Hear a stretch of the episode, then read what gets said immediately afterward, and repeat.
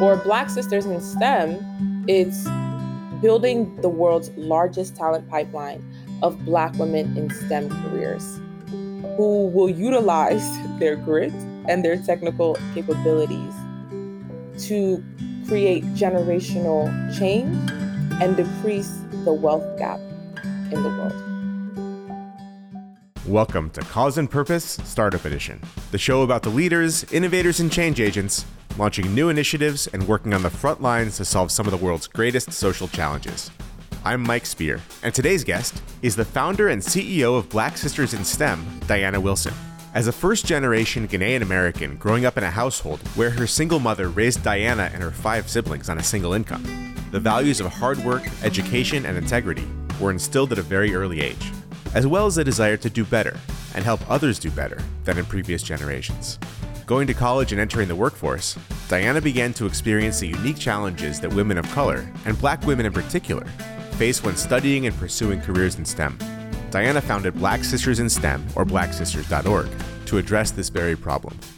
From getting access to the right education and mentors, to learning the ways black women in particular can succeed in interviews and career advancement, Black Sisters in STEM aims to be the place that black women can come to have their unique needs met and get the resources they need to pursue long and successful careers in STEM.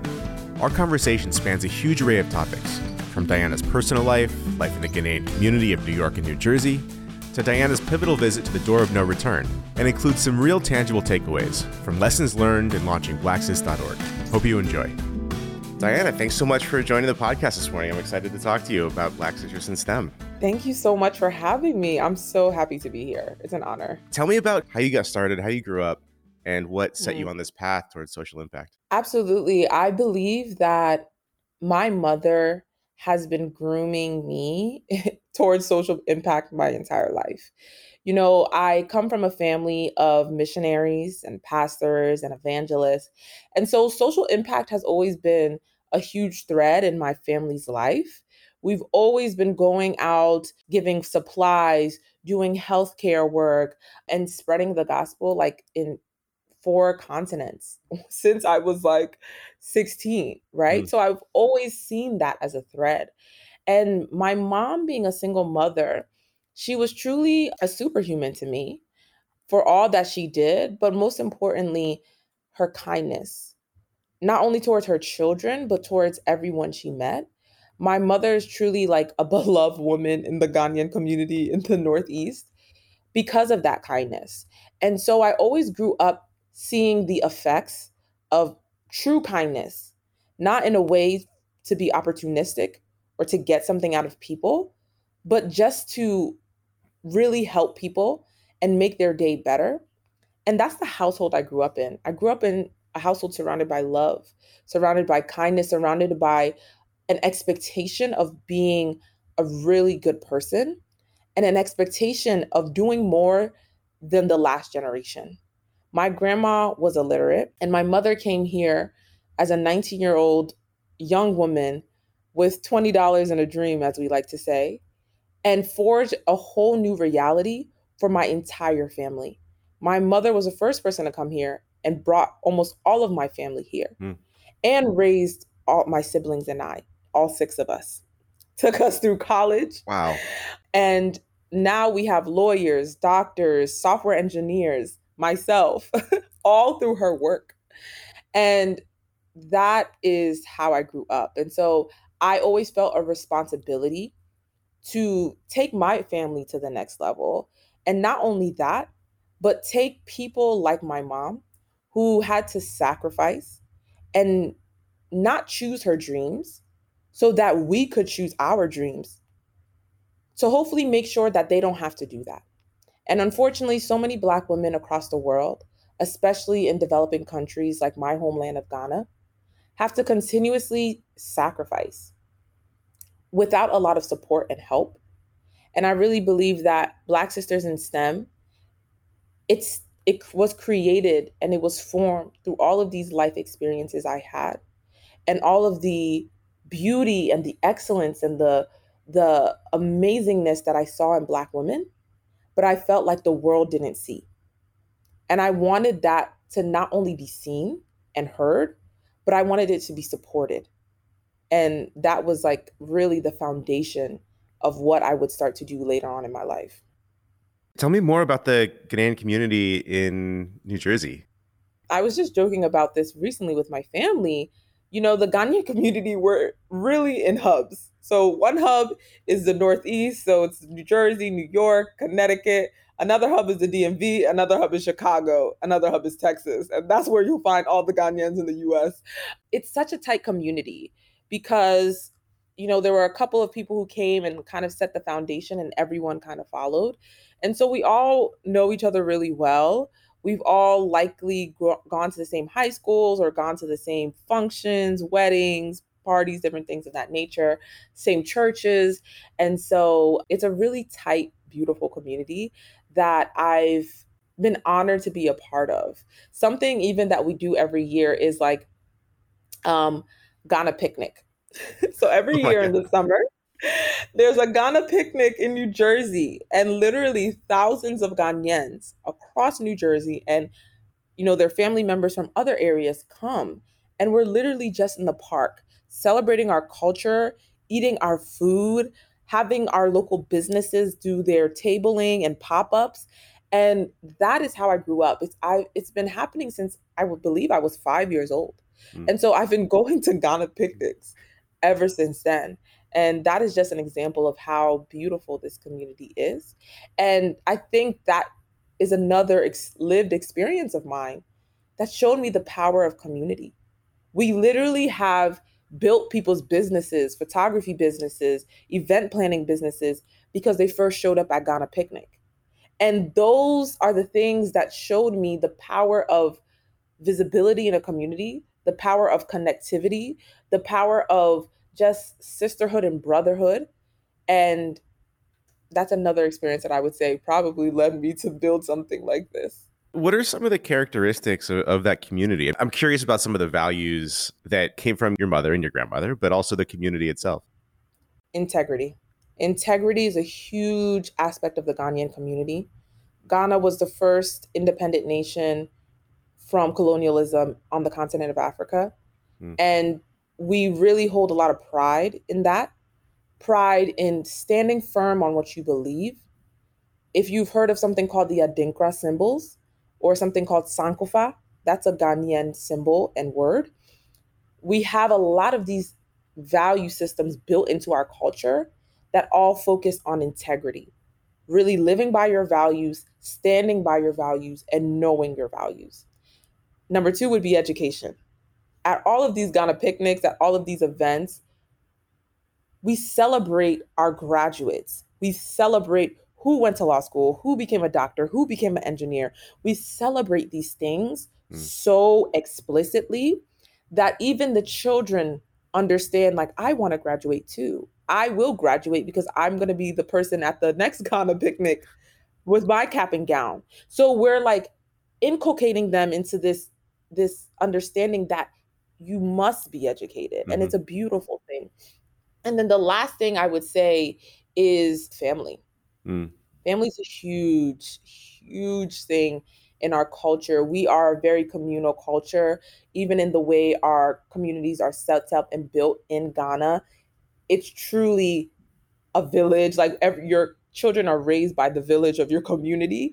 And even though most of us have left Ghana or some of us have left Ghana, it's still that same value system. When you go to these places, your uncles and aunties still feel like they have a responsibility to raise you, still feel like they have a responsibility to be influential in your life.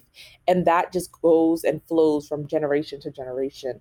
We are so focused on family and really loving your family, cherishing your family, understanding that friends and even spouses are great. Mm. But sometimes when those people leave, you'll always have your family and that is something that has been ingrained in my head since I've been young. It feels from the way you're talking like you really were, you know, as individual and student, very seen and heard by the community. But you also mm. talk about folks who have similar backgrounds and experience to you not being seen in sort of the mm. outside world. Can you elaborate on that a little bit? That gets to the intersectionality of what it means to be a black woman and why I created this organization. Some people ask me, why are you so focused on Black women? How come it, it's not women of color? And I say because the way my identity shows up brings a very specific set of issues, problems, good things. And if we don't specifically build for that and to that, we will lose Black women. Hmm. And the reason why I say this is that even in the Ghana community, how beautiful it was. You know, when we were graduating and they would ask us, Oh, what are you going to do next? Are you going to become a nurse? Right? These are the questions we would get versus the men would get doctors, mm-hmm. engineers, lawyers. Up till recently, most of the women I know in our community have been nurses or have been stay at home moms. And those are beautiful things. That's not to say that they're bad. But even in a community that's thriving and that's helpful, there's still the standard of being a woman that they look down upon you.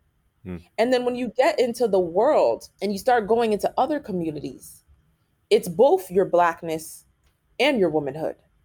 So I've had multiple times I've been at interviews and people have asked me if I was a part of the cleaning staff. Even though I'm dressed and you I would be surprised if a cleaning staff would come dressed like that. But the assumption is because I'm a black woman, especially a dark-skinned black woman, that I'm likely going to be a part of the staff cleaning mm. instead of someone coming for an interview. And even for Black men, it's different because there's a part of their identity that is still privilege and that's their manhood. There's a certain projection of ability because they're men. And so even as I went to JP Morgan and McKinsey and PwC, the black men in my internships or cohorts still had a perceived ability that I didn't organically get. Mm. And so when we focus on Black women, we can actually explicitly say that their experience is unique. And when we actually come to the realization that, yes, their experience is unique, now we can look at the root of the problem and actually start to solve for it instead of saying, oh, you know, all people of color have the same experiences.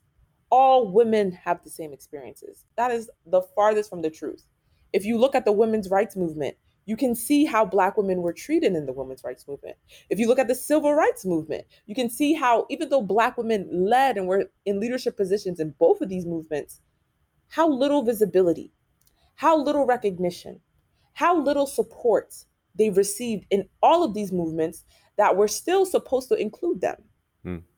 And these are just historical stories that showcase the both macro and micro level of issues that Black women face throughout history and in almost every field they go to. My personal experiences, my lived experiences, the experiences of the most important and influential people in my life who happen to be Black women, watching their experiences, and then also when I went to U- University of Virginia. I majored in sociology and women gender sexuality studies hmm. with a focus on black women. I did my thesis on black women. And so I spent a good amount of my 4 years studying systemic issues black women face, writing about it, reading upon it, doing research upon it, even going as far as um, helping to establish the first Black girl childhood conference in the US with one of my professors. All of that is what built me to this understanding that my experience was different. And it wasn't just me, it wasn't a micro issue, it was really a macro issue. And then I started to connect the dots between what I was reading and my experiences, between what I was reading and my sister's experience, between what I was reading and my mother's experience as a registered nurse for 30 years, yet how they treated her and talked to her at work. Mm. I started connecting all of these dots and I was like, ah, these things connect. And then so when I went to Ghana on a study abroad with my university to study business, that was the aha moment mm. because I thought, you know, maybe in a Black nation, it would be different. And so I had this very naive and, you know, utopian view of Ghana, having not been there. And so when I came to Ghana, I came with that view. And my lenses were so colored by this glorious country that I hoped my country would be for women like myself. From all the stories my mom told me and my cousins and everyone. And yet when I came to Ghana, that experience of what I hoped for was very interrupted mm. very quickly. All of the companies we visited, there were only two women that we met, and one of them was a secretary. And so going through all of this, I was like, wait, it's still the same. and that surprised me and that hurt me. And I didn't know what to do with it. And then we went to the Cape Coast Castle. So we got to the Cape Coast Castle, and I'm literally smelling all the smells, feeling all the feels. And it's such a, you know, eye opening yet traumatic experience. And that is where I truly remember it was like a trance.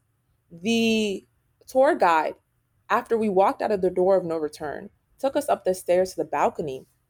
And he said, Look to the sea. And we all looked as a group. And he said, As beautiful as this view looks now, try to picture this view with ships coming in to take people away.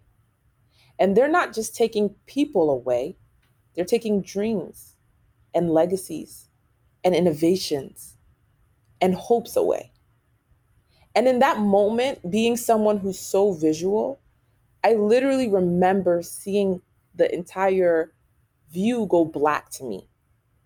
And I felt so deeply in my spirit that there's something I had to do. There was like a call of action. It was a very dramatic moment. And in that moment, I remembered a proverb my mom has always told me What is lost to the sea, the waves will return. And when I heard that in my spirit, I realized that I was the wave. This organization could be that wave.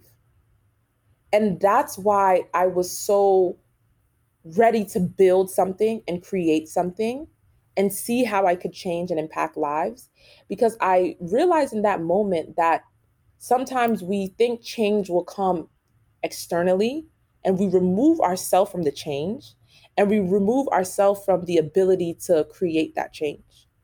But when I heard that proverb that my mom has said to me all my life and really didn't mean much to me before, I finally realized that I was that change and I was that wave. And that is what took all of my lived experience from a young girl, from being a rape survivor, from being raised by a single mother, from being a low income student, from being a U- University of Virginia student, from being someone who focused on Black women and wrote her thesis on Black women. It took all of those experiences and it led me to say, I can be that wave and I'm going to be that wave. And this organization is going to be. You were brought to that moment, that, that time and place. Mm-hmm. And, you know, a lot of people would, would be there and be inspired and would say, hey, there's something we have to change. This there's an injustice mm-hmm. here. You know, I hope it gets solved. Versus somebody who's like, I'm going to become this wave. I'm going to take this on. I think that everyone has a purpose. And for me, purpose and time collided in one moment for me. Mm. And I knew it wasn't an inspirational moment. For me, it was like a call to action deep in my soul. Mm. And I knew that it had to be a calling and a purposeful moment for me because it was so um, it was so new it was so different from any experience i've ever had and it was so interesting that it was my first return to my homeland that all of this would happen i don't believe in coincidences personally and so i took all of that as this is really like god calling me to tell me who i am mm. and showing me where I should go and what he already created me to be. And now he wants me to start it. I was 20 when that happened. And so a lot has happened in the past six years or five years. But it has taught me that everyone's purpose is unique. And I really believe that everyone has the skill set already to manifest that purpose. Mm-hmm. There may be things you have to learn and develop. Always been very outgoing. I've always been in leadership positions. I've always tried to be the voice of people. I used to literally cry when I would see people on the street. I would always ask my mom, like, let's do this, let's do that, let's do this. I always had this huge yearning to help people who I felt no one was helping. And that has been since I was young. And so when I ask my parents or I ask my siblings, tell me who you think I am, the list of what they would say actually s- speaks really well to what a leader of a nonprofit or what of a leader for a kind of work like this would be. And so I wasn't connecting the dots back then, but when I started to think about it, it made sense that this is my purpose, this is my calling. And of course I have to grow into it more, mm-hmm. but I really believe I was I was built for this. In all humility, I was built for this and I was built to help people see themselves as someone who struggled to see herself so much. I know exactly what it feels like. I know how debilitating it can be. I know how hard it can be to take yourself out of that pit. Mm. And so when I speak to my women, when I see my women, or when my fellows look to me as this huge role model that they follow and literally copy so many of the things I do, I hold that responsibility not in a position of, oh, I'm their leader. I hold that responsibility because I believe that every person has other people connected to their destiny and their destinies are connected to mine. And I live my life in a way that would hopefully be a benefit to their destiny and to them finding their own purpose, not just getting a job, but being able to be successful in STEM and understanding what that purpose leads to for this world and for themselves. How did you go from this decisive mm-hmm. moment in your life to defining what the organization should be? So I had amazing professors at the University of Virginia, and I told them what was happening. I told them like I need to work on this, and they told me to reflect. They told me, "What do you think took you out of Newark, New Jersey?" And I said, "Oh, my guidance counselors and my teachers." I said that so quickly. And so they said, "Okay, so you probably want to focus on education." And I was like, "Okay, but education is so broad. Like, what does that mean?" They said, "Well, what do you think it means? What do you think was the intervention that helped you? Are you going to start with children? Are you going to do middle school? Are you going to do high school? Are you going to do college? What what do you think is so important? And I didn't really have answers to those questions. So I started doing a lot of research. I started trying to figure out where black women were in terms of when they dropped out, when they were struggling the most at different stages of the STEM pipeline, like what were the things that they said they struggle with. And so I started doing like surveys with 50 people from like universities in the US, universities across the continent. I was just tapping into my network and I said, Tell me your experience, tell me your experience, tell me your experience. And then I was coupling that with research. And I landed on college. And the reason why I landed on college students is because I know Black women struggle at multiple stages of the STEM pipeline. But for me, the defining moments of who I would be in terms of a career woman really came in college. And I still believe, even if you don't think you can become a STEM major or going to a STEM career in college, you can actually shift. Because that's what happened to me. I started out in a STEM major, totally believing I was going to graduate as a finance major. I was doing so well. I was a star student. I was killing it. But I soon let my imposter syndrome destroy everything that I was working for. And so I shifted to sociology and women gender studies because I thought that's what I could do. Hmm. And so that mindset is actually what changed my whole college career.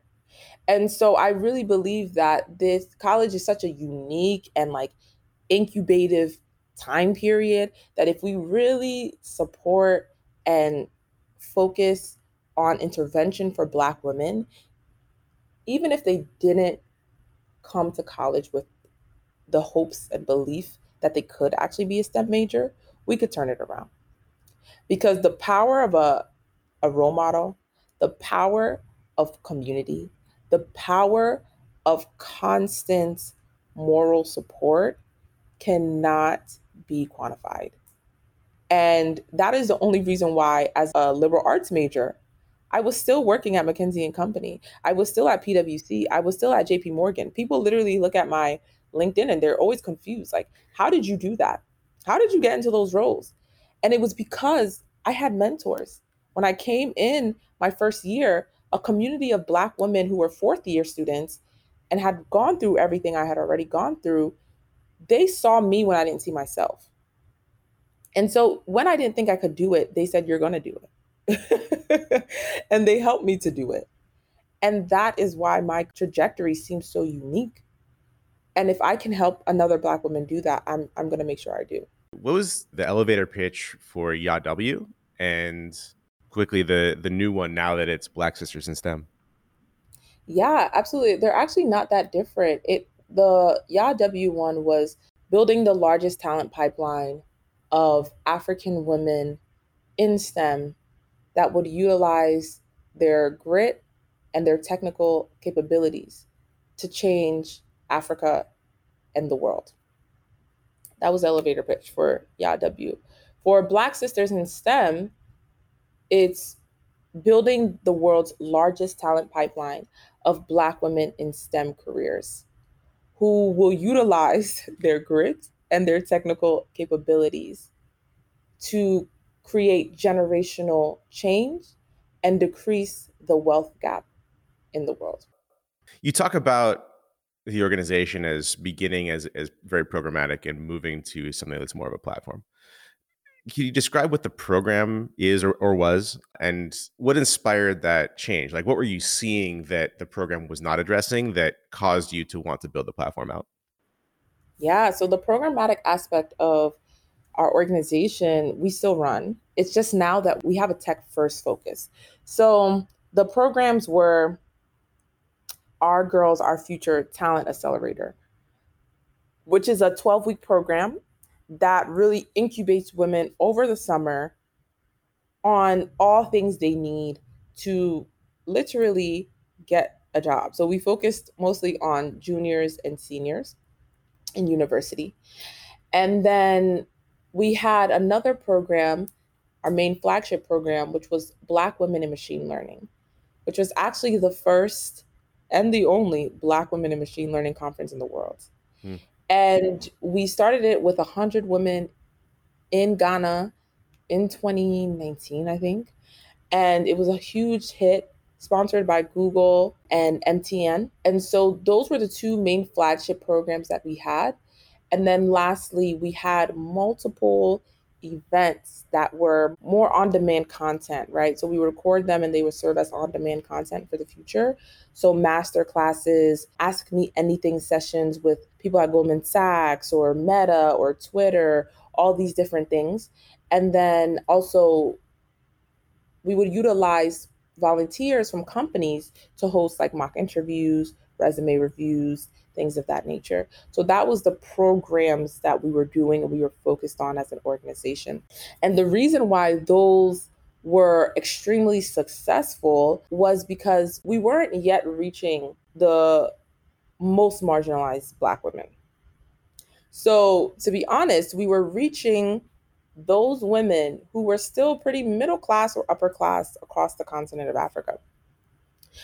And I noticed that. I noticed that in our surveys. I noticed that in our statistics. I noticed that even when I would meet them and, you know, the gifts they would give me or the, you know, when they asked me to come meet their parents in their homes and things of that nature.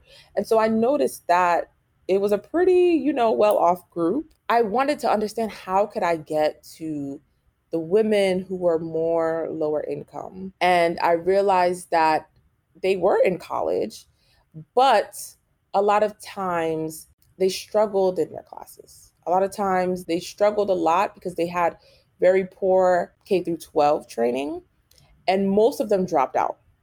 So we started doing surveys targeting people who felt like they wanted to be in STEM, but they couldn't be in STEM. And most of them said, Oh, I don't have the money to support a career in STEM. Oh, I can't finish my classes. I'm not good enough to be in these classes. My university doesn't even have these classes. And so when we started understanding these things, we said, okay, if we give this person a mentor or we give them on demand content, they're still in a university that is super underdeveloped in their STEM programs. And so they are going to be automatically at a disadvantage, automatically trying to catch up with the theoretical knowledge not even to think about the practical they, knowledge they need to actually contend on a global scale in this workforce. And so, with that, and with other alumni saying, we wish we had a platform that would host all of the things you taught us, that would host just us. And Slack wasn't really cutting it for us. You know, the community could be on Slack, but there was a lot of things that couldn't be on Slack. And so they kept pushing us to this. And we were like, we need to build our own proprietary platform. We need to have a place where at any time, in any time zone, whenever you have internet, you can get on and you can learn, you can connect. It doesn't have to be based on where I am and where my time zone is or where my team's time zone is. You can watch on demand content at any time.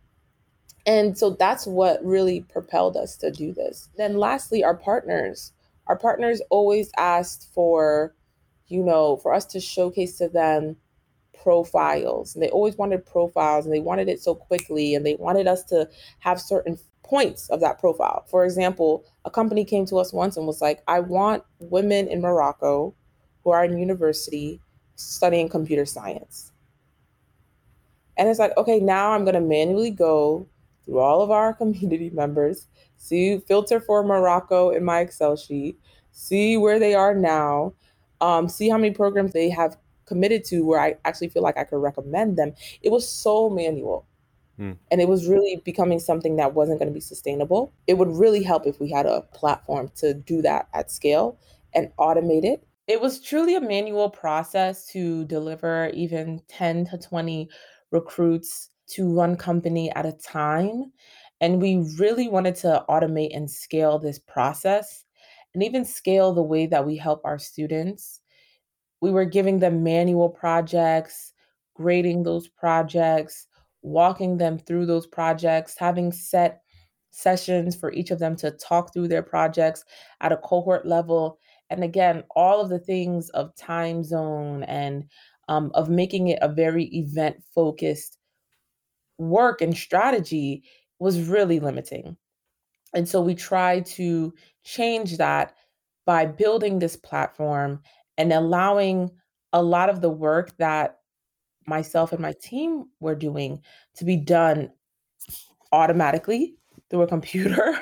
and then for us to focus on how to make our programs and our work more impactful and how to reach many more women and how to reach women across the diaspora as well. Mm. So mm. that is what we knew to unlock the amount of impact we wanted.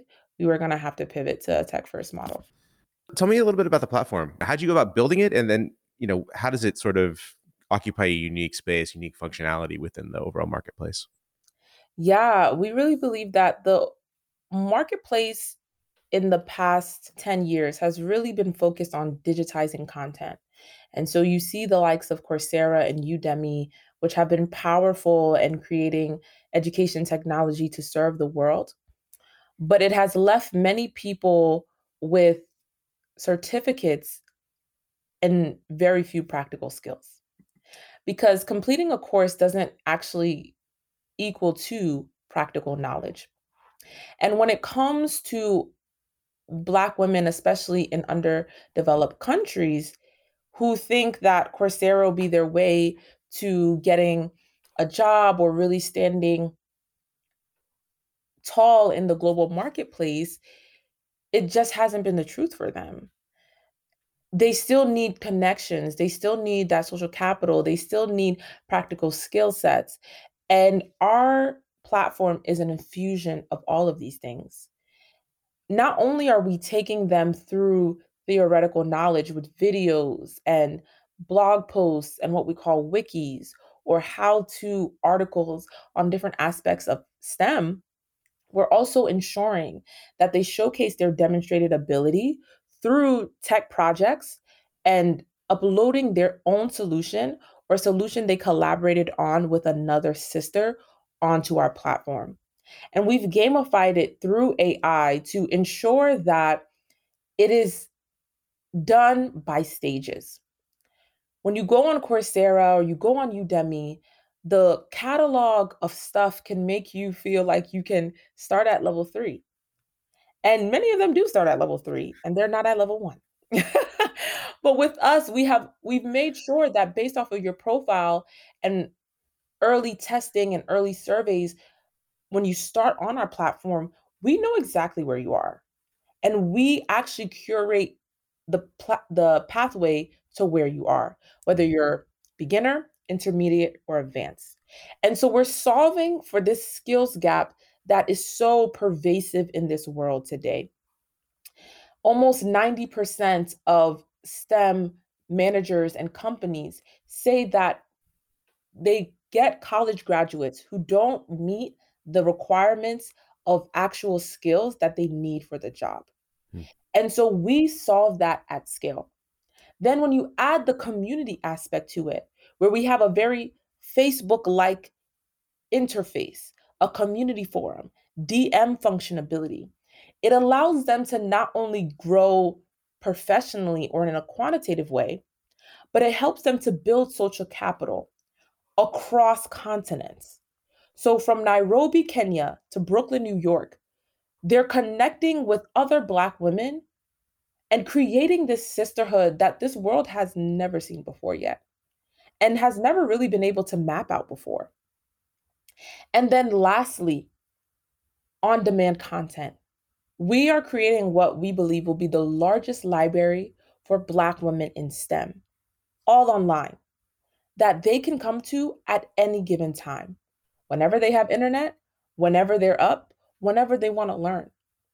And this allows them to go through content from interview strategies to professional styles for their natural hair that I can guarantee you, you will not find anywhere else.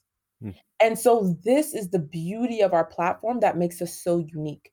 So, we complement on things like Coursera and Udemy. And we also complement universities. We're not saying that universities are null and void, but we're here to say that we're so specific and holistic for Black women. We make sure that they actually have the opportunity to have the social capital they need. We make sure they have the opportunity to showcase their skills.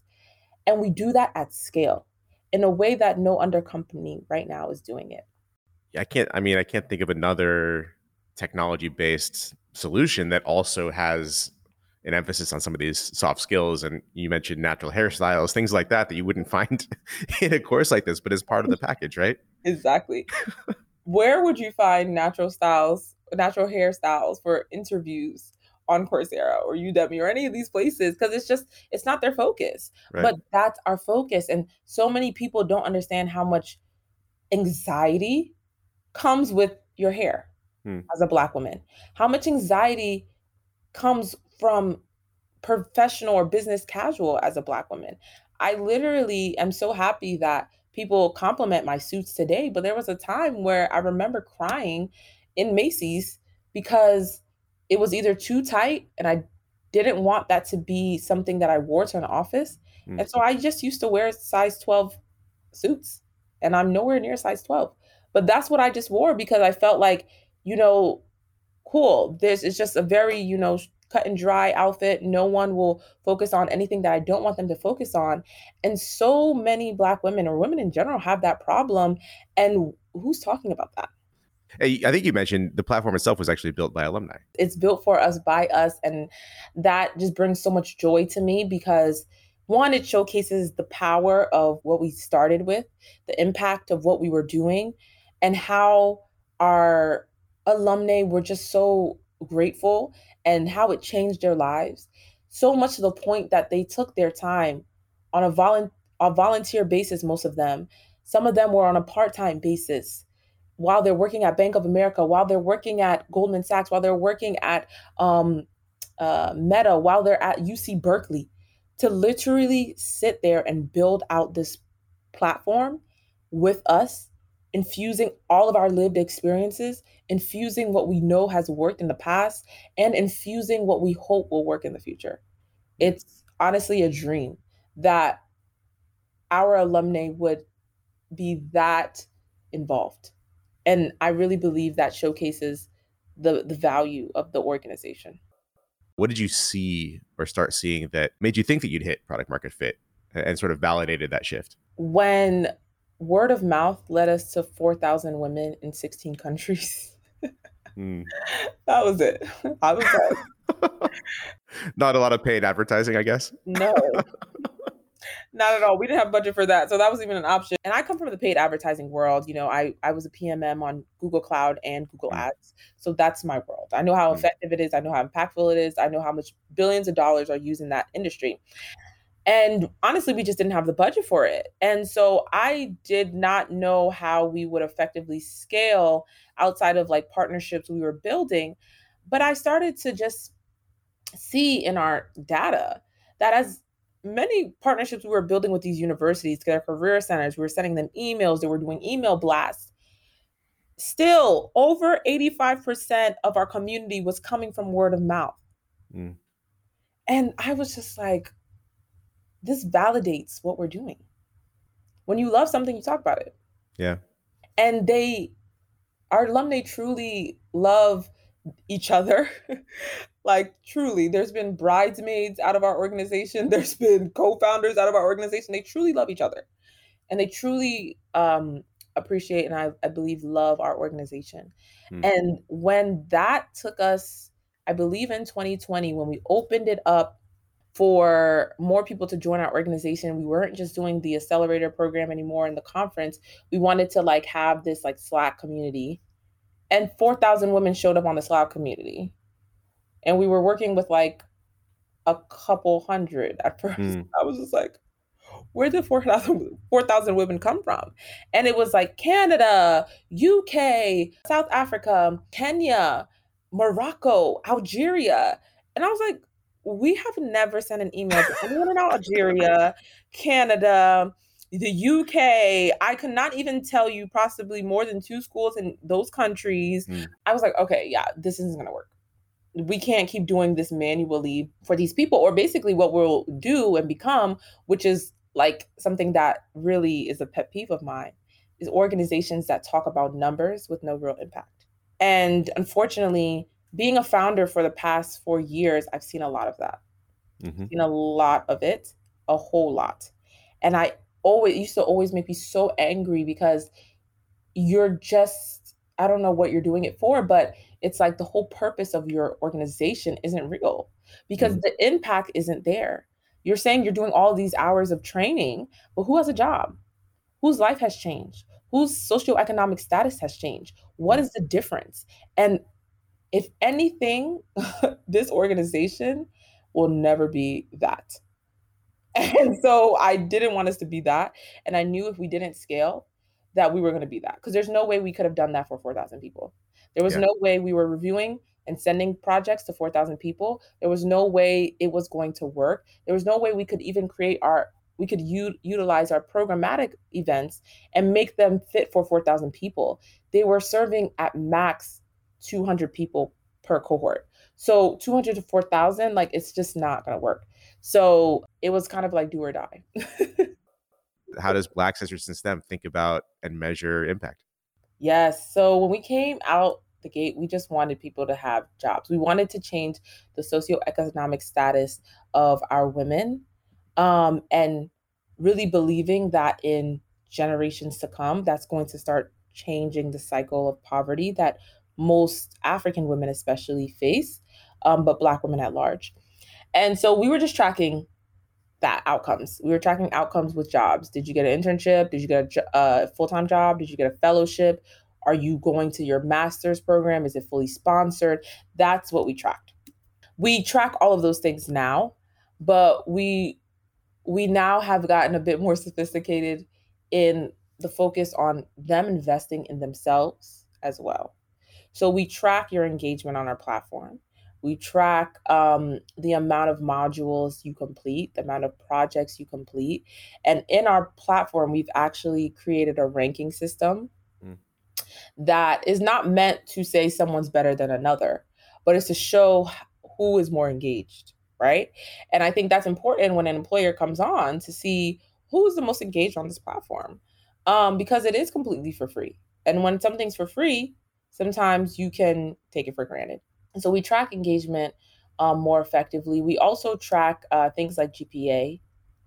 We believe that our program should lift up your GPA, and we're tracking things like that. We also track um, what's it called? Their performance throughout the levels of the different stages. So ideally, you should be increasing as you go through the different modules, and you should um, hopefully start doing more projects by yourself hmm. instead of collaborating with others. And so uh, we have already included in the system that there's a set amount of projects you have to do by yourself because we just want it to be something that you know that you can really do and hopefully collaboration just inspires you and makes you even happier to do it but yeah. you have to know how to do it yourself. And so some these are some of the things that we track more. Uh, we also track their socioeconomic status.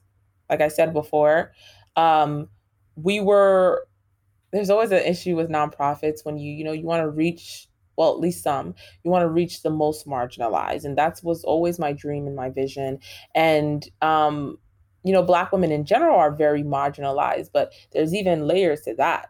And so I wanted to track how effective we're being for um, women who are even at a lower socioeconomic status and what interventions can we do to really help them. Mm. Um, a, we have a lot of team members and alumni who are from the north part of Ghana. And that is a very historically very, very, very poor and very, very traditional part of Ghana, where most women by 16 are married already. And they don't go to college, anything like that. We are working with them and understanding, like, okay, well, how did you get to us? And how did you get through us? And how can we get more women like you, um, especially from the northern areas of Ghana or just different areas of parts of countries that are known to be a bit more hectic for women and even like in the US, the South is definitely from what we've seen um, a bit tougher on black women in terms of their socioeconomic status. And so we're really saying a lot of these HBCUs are in the South. How can we work with HBCUs? How can we work with organizations like the UNCF to get to these HBCUs and show them that we're here to help mm-hmm. and get a lot of these women in HBCUs in the South who a lot of them have children that they're taking care of while going to school. A lot of them don't even have internet access in their homes. How can we figure out how to be effective for them and not by ourselves, but with partners? So, another thing that we've been looking at is internet access. Many people think this is an African thing, but there's so many people in the US that we're seeing don't have internet access. And so we're trying to forge partnerships with people like Comcast, uh, I mean, companies like Comcast and companies like MTN and Vodafone on the continent that run internet in these areas. And we're saying, like, you have all of this racial equity funds that you're creating, uh, initiatives that you're creating. We need your support and your literal business model to help these women because we cannot act like they will have access to our platform if we don't get them the support. Mm-hmm. So, yeah, because mm-hmm. tech is a privilege. Tech is a privilege. People don't really say that as much, but it is a privilege. It is a privilege. It is a privilege. And not everyone has the ability to be tech enabled. There are definitely areas, even here in the States, with like just real lack of some of these resources that many of us would consider very basic especially in the US. Like I think almost all of us think Wi-Fi is basic. You know, you go to Starbucks, if there's Wi-Fi, you can go yeah. anywhere. There's still a great amount of people who do not have Wi-Fi enabled homes. We are raising $750,000 to enter into the next phase of our growth by transitioning from a web based platform to a mobile and web enabled platform for all of our users who are only mobile enabled. How do you navigate your own founder syndrome if you even have it as you grow and scale? I know the importance of role models, and I have literally been so surprised at how much they take from me. Mm. Like, I will see posts about me and then they'll make the same outfit and then they'll wear it in like two weeks. And I'm oh like, oh my God. Oh my goodness. Like, there's levels to role models. Like I had role models, but I wasn't doing, you know, that. And so I I always want to stay really close to them as much as I can. And we do it through like town halls. We do it through me personally doing some per- on demand content. So I love talking about interviewing. I've helped so many people outside of my organization get into top Fortune 500 companies. That's like my thing, interviewing and networking. Always loved that. And so those content pieces I like to do myself. I like to make sure that I'm on as many events as possible, just talking. I like to present and just say hello in the beginning. Always tell them the founding story, tell them about the 10 girls who started, tell them about the fact that I believe and love each and every one of them. And yeah, that is really how I try to be as visually present as possible. But behind the scenes, I'm a very spiritual person. And so I really pray for everyone in our organization. I really trust and believe for the best of them. I, you know, really want this to be an organization that creates a, a community of Black women that the world has never seen. That is my goal. And when I have seen that in its manifestation at scale is when I know, okay, we're actually going towards the vision. And so 4,000 women is great, but like I, it needs to be hundreds of thousands, millions of women. And that is my goal. And I know that out of this organization, the next Nobel Peace Prize winner is coming. Mm. The next unicorn startup by a Black woman is coming. The next, you know, managing director at Goldman Sachs is coming. And so these are the North Stars that I'm looking for and I'm praying towards. And I'm, you know, constantly remind I say this to them. I say it explicitly. I'm like, you guys are the next Nobel Peace Prize winners. You guys are the next managing directors of these Fortune 500s. There's only, I believe, two black women CEOs of Fortune 500s today. It might be three, but either way, my point is still my point. yeah. You guys have to be the next ones. The amount of black women who I don't think there's any black women who've created a unicorn startup. I might be wrong in that. But my point is you are going to be it, right? Mm-hmm. And so I say these things and I believe words have power. And I know that as I continue to repeat it, hopefully it drills down to the bottom of their soul and they believe it. and that also starts becoming their North Star. Because some people want to are on the research side a little bit one of our testimonials that we always talk about, she's going to John Hopkins in the fall for her um, master's in engineering. She wants to be more of a professor instead mm. of a corporate woman in STEM. That's fine.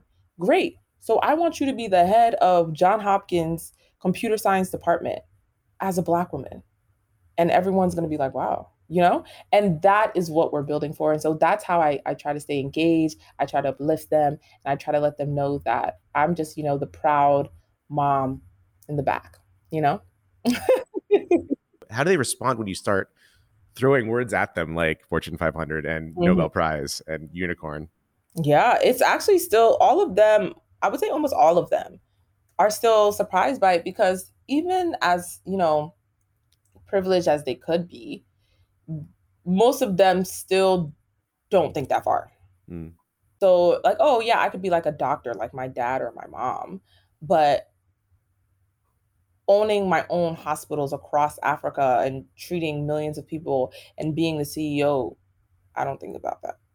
Or, oh yeah, I could probably be, you know, a software engineer. My dad was a software engineer, my mom was a software engineer. My goal is to work at Google, right? A lot of them I see their goal is Google, which mm. is a good goal, but that shouldn't be your north star. How is your north star just to be an engineer at Google, not even a senior engineer, not even a manager, just an engineer. You just want to get in so badly that yeah. you cannot even see that when you come with a certain level of value, you're valuable to Google. Right? They don't just hire you because, you know, they bring value to you. It's because you right. bring value to them. And so things like that, it's always constantly shifting their mind. Like, yes, Meta, Google, all these places, amazing. Mm. You're amazing too and you're valuable to them too. Let's make sure that's clear. How are you funded? I mean, is a nonprofit like you know you can accept donations and all you know all the traditional means, but I, am I feel like there's a social enterprise component in here someplace. We are funded mostly, I would probably say 90% by corporations, hmm. and that's what keeps us for free. Um, so we love all of our corporate partners. um, yes, because their support allows us to have this uh, platform for free, allows us to have employees, allows mm. us to continue to scale our impact. And their belief in us is really critical. But what I love about our business model is unlike, you know, a traditional donor relationship, there's a lot of value they get, right? After George Floyd, almost every major corporation created a racial equity fund they have a lot of high targets that you know they have to have now, now a plan to figure out how they're going to get there right a right. lot of them have said you know a 2% or 4% increase in black employees at their firm that's a lot if, especially if your numbers haven't changed much in the past you know five or ten years like what's the right. plan to make sure that changes so we we provide a lot of value we provide a lot of opportunities for employee engagement uh, we provide a lot of areas for them to say they actually have a direct impact in influencing the diversity in STEM and in tech. And I think that is a really great deal for them. And so we get the benefit, they get the benefit, and it's like a really effective business model for us. And so, yeah. And then, of course, our donors, we love them as well. And they sustained our organization in the beginning. And it has been phenomenal to see. We have donors from four continents who all believe in tapping into the global brilliance of Black women. And I think that it's beautiful to see different races, different genders, all coming together to say, I truly believe in Black women. Hmm. That's what you're saying when you give us a dollar. You believe in Black women. That has been super amazing. And we're so grateful for our donors because even as a even in our first year, we were able to raise like thirty five thousand dollars, which is pretty a lot. That's pretty good. Yeah, for a new nonprofit. Yeah. And all of that was donors. Mm. Yeah. And so we're we're super grateful for them. Do you have a recurring program or membership program? We call them Friends of Black Sis, and it's a monthly program. So it's like a subscription, just like yeah. a Netflix subscription. Um, and you can do 20, 35 or $50 a month, and you become a part of that cohort. And so we have had a lot of people do that. And so every month we have reoccurring donations, which is super helpful. And then we have some pretty larger donors, individual donors, who have also every year given us, you know, like a one time large amount. And that has been such a blessing. What's next for Black Sis? Like, where do you go from here? Our target is by 2026, we want to reach 1 million people. And so we're really focused on building partnerships with organizations that have contact or influence in universities and can basically give us a pipeline. We tried other ways, but we think that's probably going to be the most effective way outside of traditional marketing, of course. The second one on the platform is creating more pathways. So right now we only have cloud, data science, and front end and back end engineering. And so we want to create things like UX UI design, UX UI, and different areas within STEM that we want to support our women on. And how can people help? We are always accepting more donors. If you believe in Black women, donate and join us. We are always accepting pro bono volunteers volunteers. People ask me all the time, can I be an interviewer if I'm not a black woman? Can I be? I'm like, yes, absolutely. Mm. We're always accepting people who want to do like one hour community service with us, whether it's mock interviewing, resume reviews, or just speed mentoring. And if you are a corporation or have influence in corporations or work on the social impact team, always looking to build our partnership portfolio with corporations globally. And so that is how we're seeking support and help. Oh, and lastly, if you are someone who is in media, we are mm. always looking to tell our story and want to tell our story so so many more black women can join or even you know someone's grandpa or uncle or sister can see it and be like hey girl you need to join black sis i just saw a news article about that i'm always trying to be on podcasts and you know podcasts blogs anything like i just always want to tell our story because i believe it's a beautiful story and it's it's one that is of true impact outside of creating this STEM pipeline for Black women, what do you think the most important causes humanity could be tackling right now and why? I think poverty at scale. I personally believe, you know, there's an adage my mom has always said poverty is a disease. And I just believe poverty is truly horrible. And I think if we wanted to as an as a world, especially with you know some of the companies and the money we have in this world, we could truly solve poverty if we took our time with it. So I think that's the most important thing for me. So I think a lot of times uh, poverty affects so much. If we really tackled it, we could really start to see a lot of outcomes mm. in other arenas.